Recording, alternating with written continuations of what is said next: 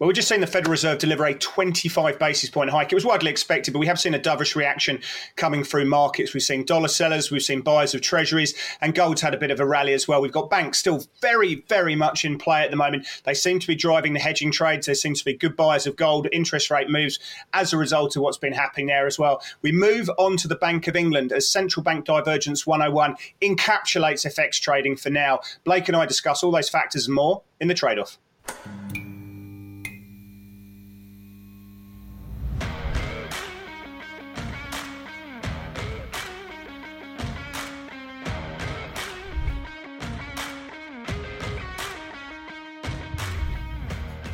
Well, hi there. My name is Chris Weston. I'm head of research at Pepperstone. I'm going to be jo- joined in two seconds by Blake Morrow from Forex Analytix. I'm going to be discussing all the factors that are going on in these crazy markets. We like to get personal here at, uh, at uh, the trade off, and I'm inviting you into my hotel room. I've just come over to Hong Kong uh, to you know, do some business over here. So we're just uh, moving around, getting global, and uh, so I'm just inviting you into my hotel room. So there we go. Blake, do you want to come in and have a have a peruse round. Yeah. What uh, what you got on TV behind you? That's what I want to know. Uh, I got the trade off, mate. Trade off, obviously, but uh, no, it's been a, it's been a, it's been a wild. I dare I say it, you know, couple of weeks really. I mean, last week. I think we saw historic moves coming through in the bond market. We saw historic moves coming from interest rate settings. Yeah, banks very much in play. We're going to be focused on all of those factors. Um, but it's really, we, we, talked about at the beginning of the year this idea about being agile, being humble to the market, and trading like a ninja because every consensus trade gets blown out one by one. Yeah, we rip and we change. Uh, we have to change the way we're thinking. We're getting humbled. Every consensus trade seems to move around. So we've got to trade like a ninja. You know, you keep those position sizes fairly fairly small at the moment, and be prepared to react. Right? You have to. You have to be, and and things are moving really fast. Um, today, you know, I want to I want to say the reaction that we saw today. I think probably blew a few people away and and we're going to talk about that today and and through the show because there's there's a really a lot in your own words there's a lot to unpack here there's a lot to unpack and i think we should get straight into it let's go into topical thunder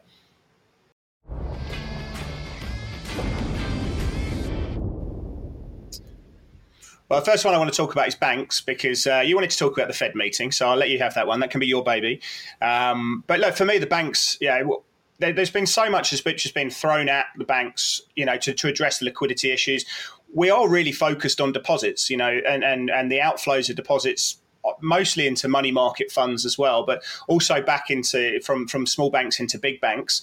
Um, I know there's been lots of talks about deposit guarantees, and I think part of the reason we've seen a bit of tightening financial conditions and equity markets rolling over is because Janet Yellen has, has pretty much stipulated they can't guarantee all deposits. I have no idea how they would do that in the first place. I mean, if Treasury to, were to leverage up their capital and go through the Fed using taxpayers' money to, depo- to, to, to have a blanket guarantee of all banks' deposits is, is just not going to fly. It's going to be a, it's not going to go down well amongst the uh, the populace within America. I can tell you that. Um, you know, the Federal Reserve they obviously can't guarantee all deposits without causing some some negative side effects. So you know, it's pretty much that the banks are going to be their deposits are going to be guaranteed on a case by case basis. At the moment, we know there's an, an implicit guarantee, um, and I don't think that there's going to be a situation anytime soon where any kind of failing bank is not, their depositors are not going to made whole. I think that's going to continue now because the market would see it as a systemic event. So any bank that fails, I think depositors are okay for now. Hence why J.P. Morgan, Bank of America, and those guys lent or $30 billion worth of deposits to First Republic. But yeah, we've got our eyes on that. We've got our eyes on what's happening with the Fed's balance sheet, the take up of liquidity, all these various measures that have been put in place um, to be preemptive. We've seen dollar swap lines coming through. So central banks and the authorities have been trying to get into this place to ring fence the issue. Um, and we've seen funding issues coming through. But the banks are still trading pretty heavy, Blake. I mean, we saw the KRE you know, dropping really nasty price action in the in the regional bank ETFs into the close because yeah, Yellen's now saying that they're not going to insure all deposits. And, and when we saw that coming down, we saw gold rally, we saw interest rate um, cuts being priced in. So it's pretty clear to me that the banks are still very much driving the market here. They, they really are, and, and I it, you have to hand it for, to Janet Yellen for stepping over um, uh, Powell today, speaking at the same time. I don't know if uh, I don't know if that was the most, that was the best thing to do. Um, but, right. I know. I was like, wait a second. Did that headline just hit when we are listening to Powell right now? But anyway, um, as if we didn't have the, enough the, to worry about. We're sort of re- reacting to what Powell's saying, and then Jalen Jalen Yellen hits us and says, "I want the attention. Come to me." And then the market, the market started right. selling back. Right. You know, you had your 15 minutes of fame or, you know, as much as she could give her. But anyway, um, you know, that that is a, a concern, genuine concern to the banking system. And I think um, you are going to see further, and I mean, you saw it in equities. Equities sold off, they closed near their lows.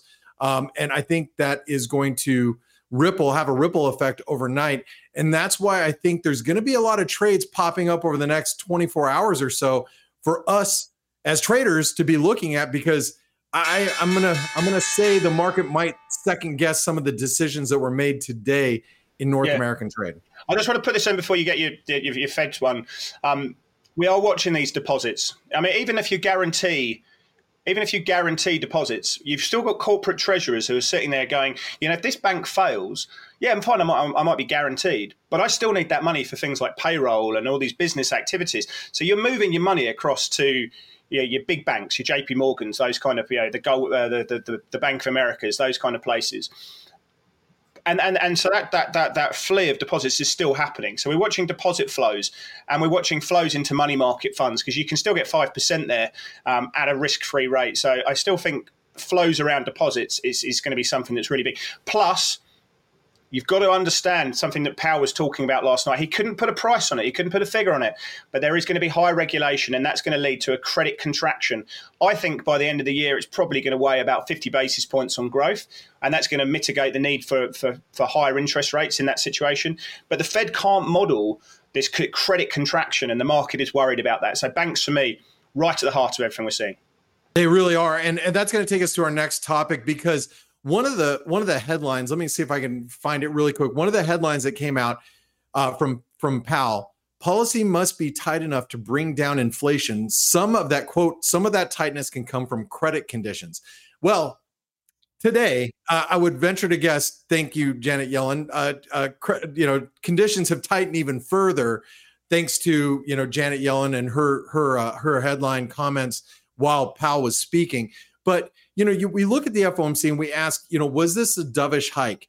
You know, I, I'm I'm really in the camp, and I've always been in the camp that you have to watch their actions, the Fed's actions, versus what they say, because they're going to say anything to calm the markets, but their actions speak louder than words. They did raise rates in the face of what you're seeing, the landscape we're, we're seeing right now. So you could say, well, it was a dovish hike. You know, they're talking about um, you know, uh, Powell also mentioned that that rates may, may have to go higher than the, the market anticipates. I mean, you know, I know the market heard initially that it was a dovish hike, and yes, the market probably reversed, you know, when Yellen's comments came out. But still, I, I look at I look at what we're dealing with with the Fed and with other central banks. They are still raising rates, and we've got the Bank of England. We've and I know we're going to talk about this too in the next segment with the Swiss National Bank and the Bank of England, but we're still in a in a in a rate hike regime globally. Now, you could argue that that today may have signaled that the, we can see the light at the end of the tunnel. But what are your thoughts on that? Do you think the Fed's done here or getting close yeah. to being done? I thought, yeah, I mean, I think the reaction was very telling. I mean, we saw five year real rates dropping from 1.4% down to 118. That's the reaction you want to look at. Um, two year rates went down from four, about, well, they were falling into it anyway. We went from about 412 into 391. And that's where the dollar fell out of bed. So, you know, they, they raised rates by 25 basis points. You know, they, they, they basically told us that, that some additional uh, tightening may be required. That word some and may are like the two words that everyone's picked out on. And, and, and therefore, we're pricing yeah, about 13 basis points for the May meeting, um, and then we're done pretty much in that situation. But yeah, like, there's, there's still stuff. The Fed want to tighten. I think the market wants the Fed to tighten. You know, the fact the fact if the Fed weren't to tighten is either going to be a result that the next CPI print, I think, on the in April is going to be weaker. If it was much weaker, that which I don't think is going to be, I think we're going to be seeing another core CPI number, yeah, 50 basis points month on month, which would justify moving rates again.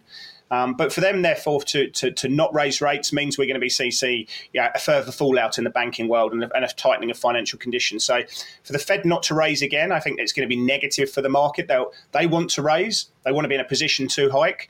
And the thing that's not going to see them raise is is, is poor, is a far tighter financial conditions, tighter, you know, wider credit spreads, you know, lower equity markets, banks really, you know, showing further signs.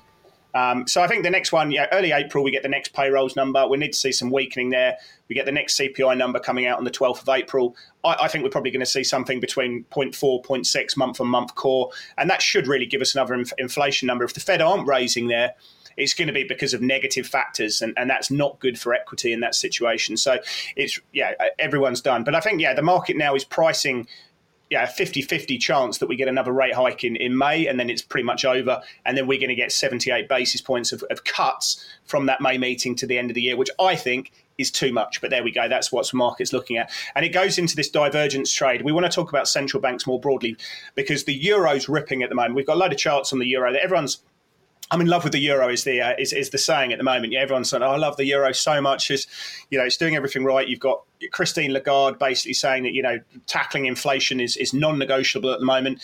You know, clearly she is the most hawkish of central bankers out there, which is so ironic. And I, you can talk about irony in, in, in so many capacities, but if we're talking banks, European banks are probably in a better position than Swiss banks.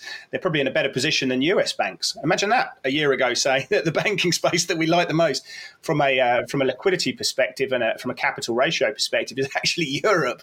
I'm sure a lot of people disagree with me on that one, but that's that's kind of where we are at the moment. I think US banks are the problem, not European banks at the moment, and certainly Swiss banks now they've seen the consolidation. But you know, you got the ECB expected to, to raise another 45 50 basis points through this year.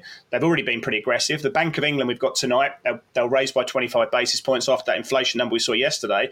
Um, you know, we're pricing in maybe another couple of hikes in, in the UK. Um, and then we've got all these rate cuts that are coming into, into the year 79 basis points of cuts from May to the end of the year. Canada are expected to cut rates um, later this year. You know, that's what's priced into rates markets. You've got the, the RBA now who are on hold. The market's saying probably in June we, we could start seeing an easing cycle. I'm not sure if that's going to be the case, but that's what's being priced. Similar in New Zealand as well. So you've got these divergent trades coming out, and, and, and clearly the euro is benefiting from that. So, yeah, we're seeing really good price action. So when we're talking about currency trading, Blake, we talk about these divergent settings that are priced in now. How, how much are you looking at that, and how much are you saying this euro's is it overloved, or, or do it? Do we just keep buying it here? Can we just skip ahead to the play of the day? I mean, we'll get that. I'm not just kidding. Um, but but I, I think it plays a lot into it. If if if you guys, you know, a lot of people that are coming into the currency market for the first time or getting getting their feet wet in the currency market, there are really two things that drive the market in, in currencies. It's interest rates and interest rate expectations. And divergences are what we as traders want to see. We want to see divergence and convergence of expectations because what that does is that gives us a lot of opportunity. It gives us a lot of volatility. And that's exactly what Chris is mapping out. He's telling us can I, right can now. I just say one thing, Blake? I'll just jump in. The other thing, and you made two good points there. The other thing that really drives currency markets is the relative attractiveness of an investment, an investment destination of a country. And when we're talking about financial instabilities, you know, you're looking at Europe at the moment, and like you know, there's a lot of people who still work on this legacy issue that that Europe's the biggest risk out there.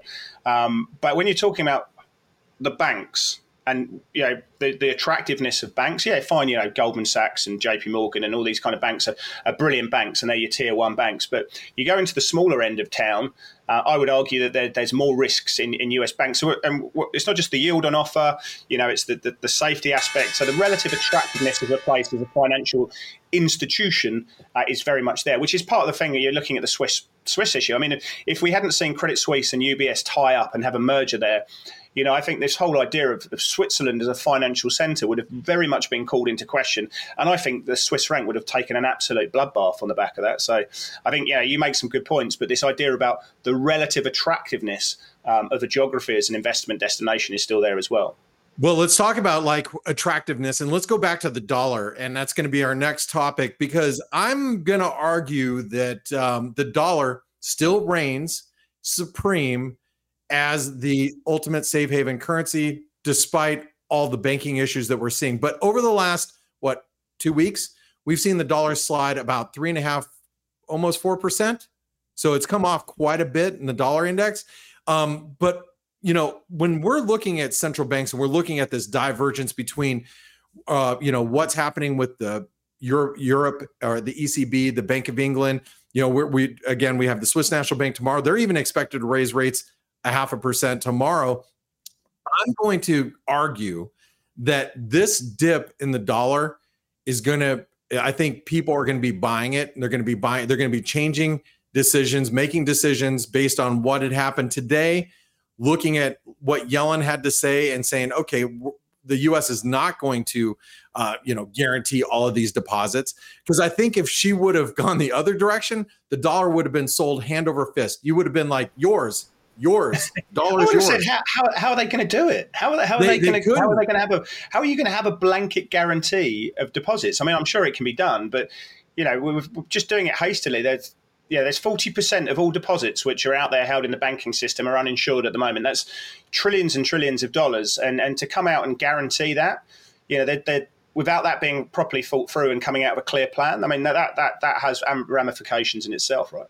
I, I think it does. And and but but she didn't. And so the point is that we are starting to see the market really come to grips, in my opinion, that that rates, even in the US, despite all the issues, rates are going higher. And the dollar, I believe, will be bought on this dip. And I think this dip tonight is the dip to buy. But anyway, what are your oh. thoughts on the dollar moving forward? I'm not I'm, I'm I get your point and I'm, I'm not in that in the dollar ball camp right now. It's not there. Um, the divergent trades, and, and and why is that?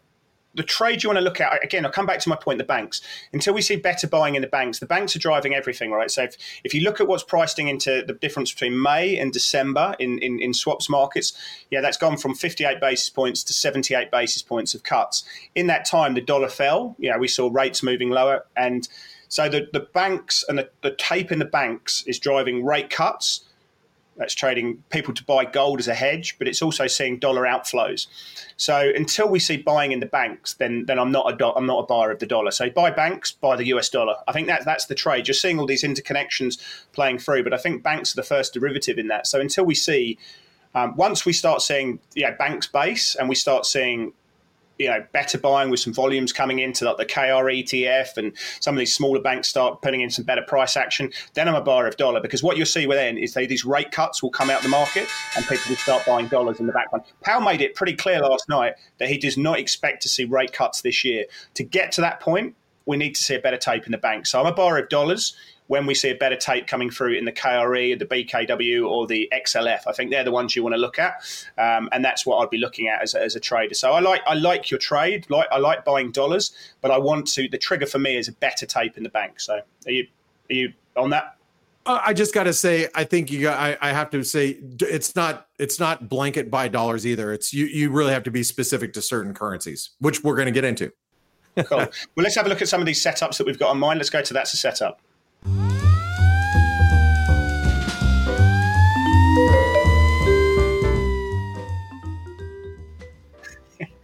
Uh, just giving a little jingle to the music there. Uh, Euro Aussie, let's bring it up. Everyone loves the Euro. I'm in love with the Euro.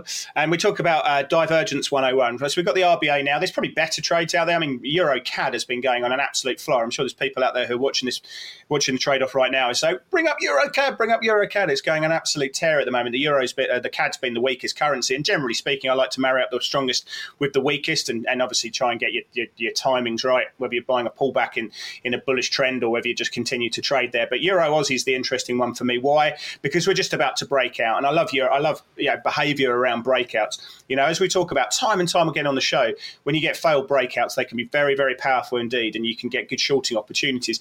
But if this was to break out through those those, those 2022 highs that we've got those two black lines uh, there, I think that'd be a very powerful force, and I want to be trading that. So you've got some nice shape in in, in sterling against against the Aussie. Um, hesitant against uh, buying sterling exposure ahead of the Bank of England, just in case we do get them ra- uh, keeping rates on hold, which would be a massive surprise. I'd expect them to raise by 25. But I like this setup, Blake. I think you know, you've got the, the ECB, which are clearly the most hawkish central bank. Next meeting, they'll raise by 25 basis points again. Uh, they're stepping it down from 50. I think a lot of the issues in European banks will be ring fenced relative to other markets. Um, and I think the RBA are done here. I think, yeah, they're, they're, they're going to pause for a, for a period of time. And I like that divergence trade. So price action is mirroring the fundamentals. What do you think? Yeah, I, I, think the Euro Aussie is a great trade uh, alongside trade. Your, the play of the day last week for me was the Euro Kiwi. I think the Euro's been absolute beast mode. So I love these Euro crosses. I, I, do think we're getting up to some technical levels that we need to be aware of. I think maybe an ascending channel resistance in the Euro Aussie, but I'm I, I like them, and I like them in this environment too. When things are uncertain, I think the euro is going to be bought over the over the Aussie, over the Kiwi, over the Canadian, any commodity currency, maybe even emerging market currencies as well. So I love the euro Aussie. I like the fact that you pointed out there's a couple other euro currencies that could also perform well too. So I think as a group, they look. I just good. want to jump in. I just want to jump in one more time. If you if the tape that we saw in the Russell, the RT, uh, the the US 2000, have a look at the tape there. It was dark. It was sinister. Um, and, and as we talked about, the equity markets are breaking down. If the equity markets continue to sell off, um, even big tech is getting is getting hit. If we see that they're doing that, then these high beta currencies, the Aussie, the Kiwi, the CAD, they're going to get taken down as well. So that's another dynamic. It's not just about this divergence trade, but if the equity market continues to fall, um, then then the Aussie is going to get smashed. So I like the trade from from that perspective as a hedge against equity drawdown as well. All right. Well, you know, my my uh, next setup, and this is a setup going into tomorrow, is going to be the pound yen or the guppy, right, guppy. Chris? The guppy, the pound yen. It. Yeah, but you know, I, I, wanted to bring up this chart specifically because you can see it's con- consolidating in a beautiful triangle consolidation. We're in the apex of that triangle. That means we're getting close to breaking out, and the Bank of England could very well do that. Now, Chris, you mentioned that they were going to raise rates by a quarter percent eh, or 25 basis points. How about if they raise by 50? Because of I, I don't the inflation data last night was a double digit number. We didn't expect that year over year. They came in at 10.4. I mean, the market was expecting less than 10%. So I don't think the BOE is going to act bull, uh, hawkishly, and I don't think they're going to do that. But you never know. The flip side is, as you mentioned, maybe they don't raise rates. Now, I'm a yen bull overall. So, in other words, I look for these pairs pound yen, euro yen, Aussie yen, Kiwi yen. I look for them to eventually move lower as as uh, as Kuroda, you know, exits stage left. Um, so with the pound yen, I think we're setting up really well. The breakout points around 163. Breakdown point is going to be, let me just make sure I got my numbers straight, around 159.50. And I think it's a setup either direction. And I'd rather play it to the short side but that's a setup. What do you think about that one? Yeah, I'll be a seller of rallies in this one, to be honest. I mean, I, I, I like, yeah, I, I, do understand that the Bank of England um, uh, have got a problem now with inflation that, that, has just stepped up a gear. I mean, their core inflation numbers at 6.2% was, I it's about 50 basis points above consensus. that is a massive, massive, um, you know, out uh, relative to, or, or topside uh, surprise relative to expectations. And, and the Bank of England need to manage that. I mean, we've seen I think ten readings in a row uh, where, where it's just come just uh, ridiculous levels now, um, and so they, they need to they need to step it up. So I, I think twenty I think fifty would be uh, a bridge too far. But again, now now with that inflation issue. Um, yeah, they, they, they simply have to raise. I don't think they've had a good choice. But, you know, in this environment now where bonds yeah, people are loving bonds as well, you know, and, and they're really good hedge against what's going on in, in the craziness. And yeah, I know I find last week we saw one of the, the most historic moves we've ever seen in terms of bond moves. Um, but yeah, the beneficiary of lower bond yields, of course, is the Japanese yen. It validates the Bank of Japan's stance, and of course, you know the best place to be in a falling um, bond environment is in the Japanese yen. So, yeah, there's there's a there's a little bit to like in the pound. There's a bit more to like in the yen. So I think in this environment, probably yeah, I prefer downside or yeah, just wait for the Bank of England to come out, and I'll be seller of rallies in sterling yen. I think that's play there. Anyway, let's go to gold because we talk about yeah hedging those those banking risks. I've got Again, it's good, one of Weston's education school days, and what you can see there in the top left is is um, what I've done in terms of interest rate expectations. And what I've done is you can see the equation that we put into TradingView, which is the candle chart. The gold line is, is the gold price. Um, and what I've done there is I've looked at the differential between the May FOMC meeting, and I'm using rates as opposed to swaps, um, and the December FOMC meeting. So you can you can plug the equation, use that equation, and what it does is it, is it shows you the number of rate cuts or hikes, but in this case cuts that are priced in between the peak rate um, and the end of the year. And what we've been seeing is, is that those rate hike or rate cuts have, have increased, we've seen gold buyers and vice versa. So as soon as rate cuts get priced out the market, we see gold coming down. Now, banks are driving that situation. I probably should have overlapped the KRE or the XLF on that one as well. But what you can see there is, is the first derivative of this is interest rate cuts. And, and as rate cuts are coming into the market, we see gold price rally. As rate cuts then come out, the gold price is falling as well. So I haven't got a technical chart, but I thought this was an interesting one because I've had a lot of people coming out to me and saying, you know, we've had three attempts recently at breaking through 2000 in gold. Why is it not doing it? Why is it not breaking through that level? Well, really, for me, then the, the, the idea that if we're going to see a, a break of 2000, if we're going to see an all-time uh, move into all-time highs of 2075, you know, these level of rate cuts really need to sort of continue to be pushed into the markets to get over 100 basis points of cuts, and banks are going to need to deteriorate, which is not a great situation, but gold is a hedge against that. So that's I thought it was an interesting chart. Gold's really working as a in movement with the level of rate cuts that are coming through that period. So Blake, what do you? Uh, have you have you been looking at this sort of situation? I have not. I have not been in the school of Westy, so uh, this is it's not a chart that has been on my radar. But I love the fact that you bring this to our viewers. That's the most important thing. That's why you should, you know, as a as a trader, having an account at Pepperstone and getting this type of uh, analysis from from the chief strategist there is great. Anyway, I do want to say this before we move on. Uh, I look at gold, and gold looks bullish. There's no reason for me to be on the short side. And you know, if I if I'm if I'm agnostic about a, a an asset class like gold, like right now, I'm like I really wouldn't want to be short. And if I if I say that, then you know, I'll tell you one thing: that the, the the risks of being short, the risks of being long, are if um, when when the Fed's balance sheet starts reacting negatively. So at the moment, yeah, people are getting excited because we've seen all these liquidity measures being taken up by the banks, um, and the Fed's balance sheets was expanded 300 billion last week. At some stage, that, those loans are going to be repaid, and, and, and less money, and, and that balance sheet is going to start contracting. But it's not going to happen anytime soon. Uh, and I think the market's worked out that it's not QE5. Um, but balance sheet expansion is still bad for the dollar, and it's and it's good for gold. The other thing, of course, is if the banks do start rallying, then then I'd, I'd be yeah, I'd be looking at selling gold in the back of that one. So there are there are risks to trade, but yeah, gold is a hedge at the moment against what's happening in the banking fallout. So that's the primary use. All right. Well, let's uh, let's turn our attention to the Nasdaq 100 chart. You know, Chris, when I'm as a trend trader, I look at Fibonacci retracements because you know nothing moves straight up, nothing moves straight down in a in a straight line.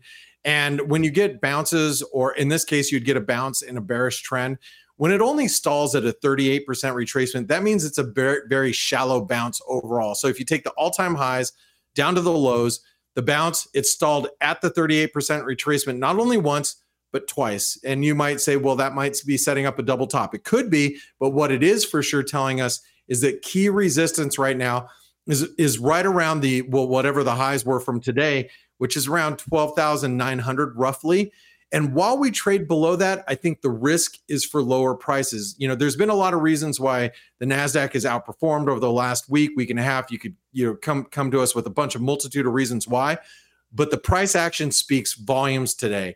And that reversal from that key resistance really suggests that you know where your downside risk is. And I would think at a minimum, the Nasdaq 100 revisits the 100 day or the 200 day moving average, which is in red, which is, you know, a nice slice move lower from a risk reward perspective. So I think the NASDAQ is a great setup for short. What are your thoughts here with the NASDAQ 100? Tough one, isn't it? I mean, I, I, I was, I was, I've been pretty bullish on the NASDAQ um, and, and I've Rightfully liked. so. Rightfully and so. I've liked well, I've, yeah. What, what, we've been seeing with equity markets is people hadn't necessarily just been chucking the baby out with the bathwater and just selling all equity, but they've been rotating. They've been rotating out of banks into into into long duration assets, into tech because the discount rate had been falling. Bond yields have been falling both on a nominal and real basis, and people wanted that that safety that of the long duration big mega cap techs. So we are starting to see you know, mega cap tech break down a little bit. So that's that's unconvincing and and net and, and positive for the short equity trade coming forward. So we we've seen that just that, that rotation out of value, out of banks.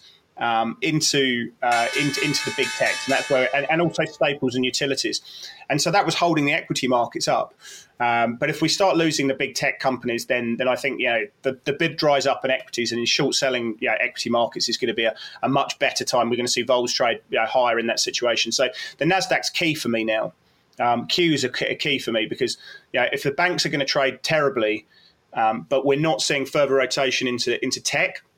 You know, that's when we start seeing the VIX above 30%, and that's when all equity starts going lower. So, yeah, tech needs to support, and we need the NASDAQ to support and outperform. If that doesn't happen, yeah, that's going to be pretty bad for risk, I think, and and yeah, feed into a, and that probably could actually be better for a stronger dollar when it's when when you see genuine risk aversion coming through, um, despite what's happening with banks and stuff, people start buying dollars. There's a hunt for dollars, even though we've got these swap lines coming through. So it's an interesting one. The market's never easy, are they, Blake? that's, that's, that's why we're getting humbled. That's why we get schooled, and that's why we, we, we continue to be agile. Anyway, let's go to play of the day.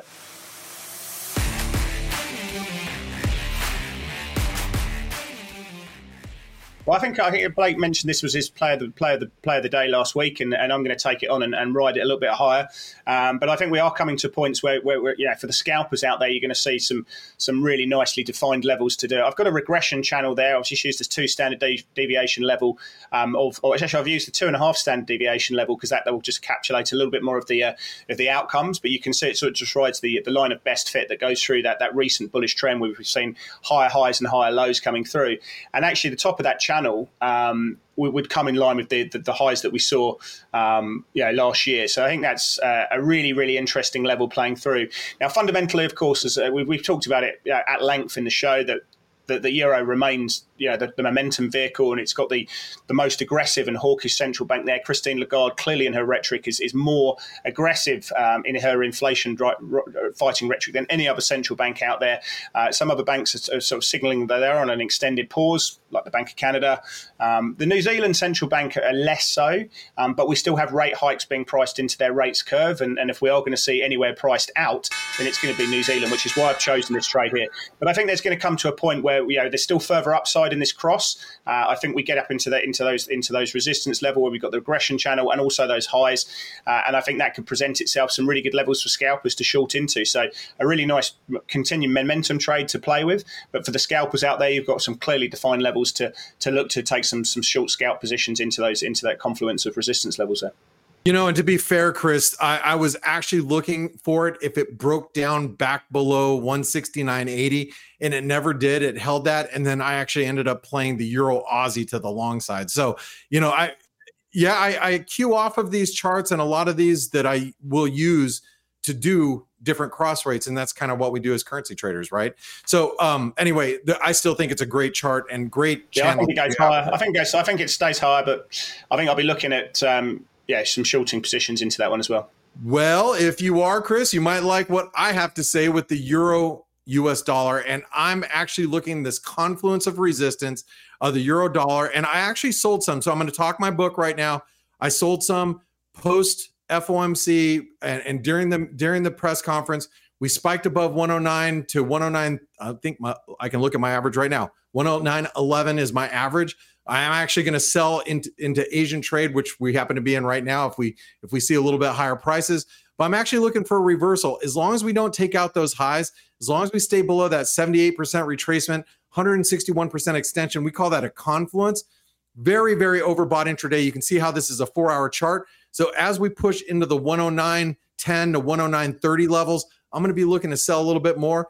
I, I'm going to keep a tight leash on it. As long as we stay below there, I'll be looking for a move back to 108. That's my going to be my play of the day, and it literally will probably be a day, maybe day and a half. So there it is, Chris. That's what I'm going to be doing. Well, if anyone's, if anyone's watching the show and it's two days after you've had that situation, reach out to Blake uh, on his Twitter or, or, leave a comment in the comments below, and, and, and we'll let you know how he's uh, how he's uh, if he's still in the trade or he's closed out. So there you go. Anyway, thank you for all. I hope you've uh, enjoyed the little perusing as we go on a global expansion around Hong Kong and into America and around everywhere else that's going on at the moment. It's another whippy wide in markets. There's a lot going on. Hold on to your hats. Keep an eye on the banks. Keep an eye on the dollar exposure, and keep an eye on those rates.